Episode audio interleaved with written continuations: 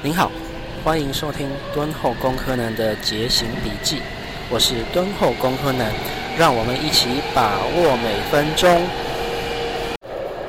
这一集我要分享的是非语言沟通的力量，那我们就从一个场景开始，在一个社交聚会之中，你的好朋友跟另外一个好朋友讲了一些你不想被别人知道的秘密，你会怎么制止他呢？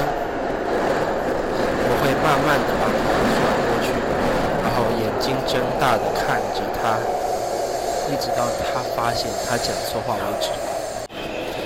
其实这种做法是有科学依据的。根据研究，沟通讯息的百分之五十五来自视觉输入，百分之三十八来自听觉输入，只有百分之七来自于内容本身。那这个呢，被称作麦拉宾法则。非语言沟通的力量真的很大。我印象中，在研究所时期，我有一次在国际的研讨会上演讲，那听众呢都是来自世界各地的教授。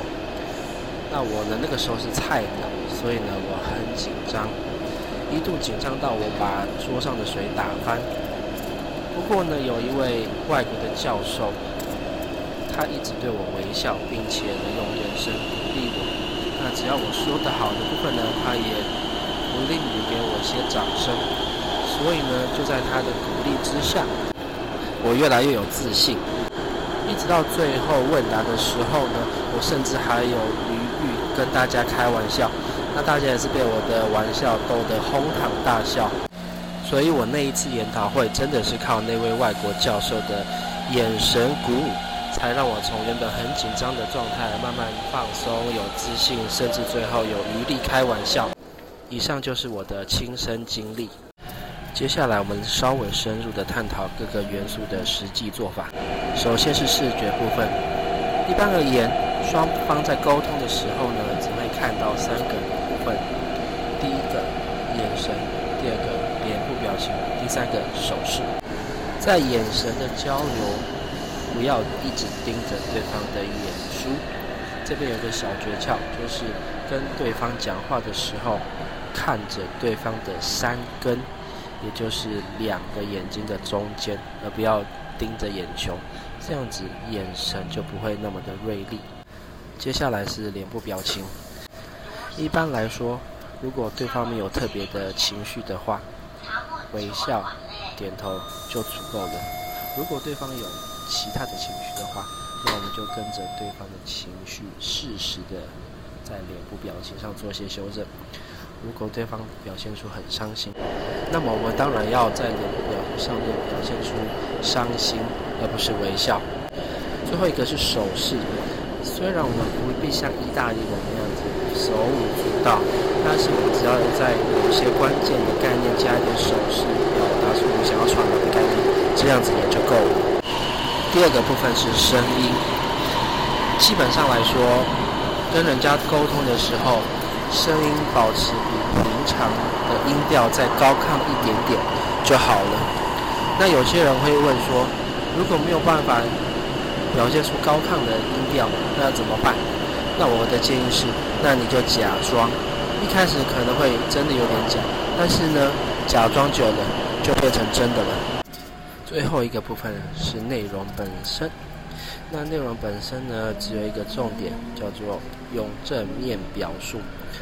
举个例子，前几天我接女儿放学的时候，经过一个停车场，那那个停车场的警报器突然响起来，女儿这个时候就说：“又没有车出来，这个警报器干嘛一直叫？吵死了！”那我当下就制止她，我说：“你这样子。”不对，你想想要怎么样用正面的表述来讲这件事情。然后他想想呢，就说又没有车出来，这个警报器还这么大声，会不会是坏掉了？我跟女儿说，原本的讲法可能会让人家不舒服，但是改过之后就变得非常的好，别人听了也不会生气。以上就是麦拉宾法则的实际应用方法。欢迎大家在日常生活中多多应用这些小诀窍。那最后我想要讲一个故事。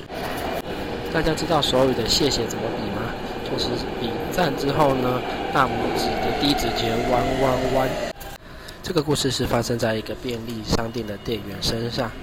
有一天，有一位客人来买东西，然后呢，他走到柜台之前，然后就掏出了一个空的香烟盒，并且用手指这个香烟盒。便利商店的店员很快就会过意来，他要买这个牌子的烟。他就转身去拿了那个烟放在柜台上面，然后呢，这个客人呢就伸出大拇指跟他比谢谢，然后呢，这位店员就想说，哦，原来他不会讲话，所以呢，便利商店的店员也伸出了手指跟他比谢谢，然后呢，就这样两个人一直比呀比呀比呀比呀比，然后最后呢，那个客人就说赖打啦，原来这个客人是要买赖打，不是跟他说谢谢。所以这个故事跟我们说，沟通除了非言语的部分，还要有言语的辅助，沟通才会顺畅。好，这集的内容就到这边。我们非常想听听您的声音，所以如果您对今天的节目的内容有回馈，或是有类似经历想要分享，请在下方留言或是寄信给我。在接下来的节目中，我们会尽量解答您留下来的问题。另外，如果您觉得本集内容对您有帮助的话，也麻烦您分享给亲朋好友哟。感谢您收听敦厚工科男的节行笔记，我是敦厚工科男，让我们一起把握每分钟。我们下集再会，拜拜。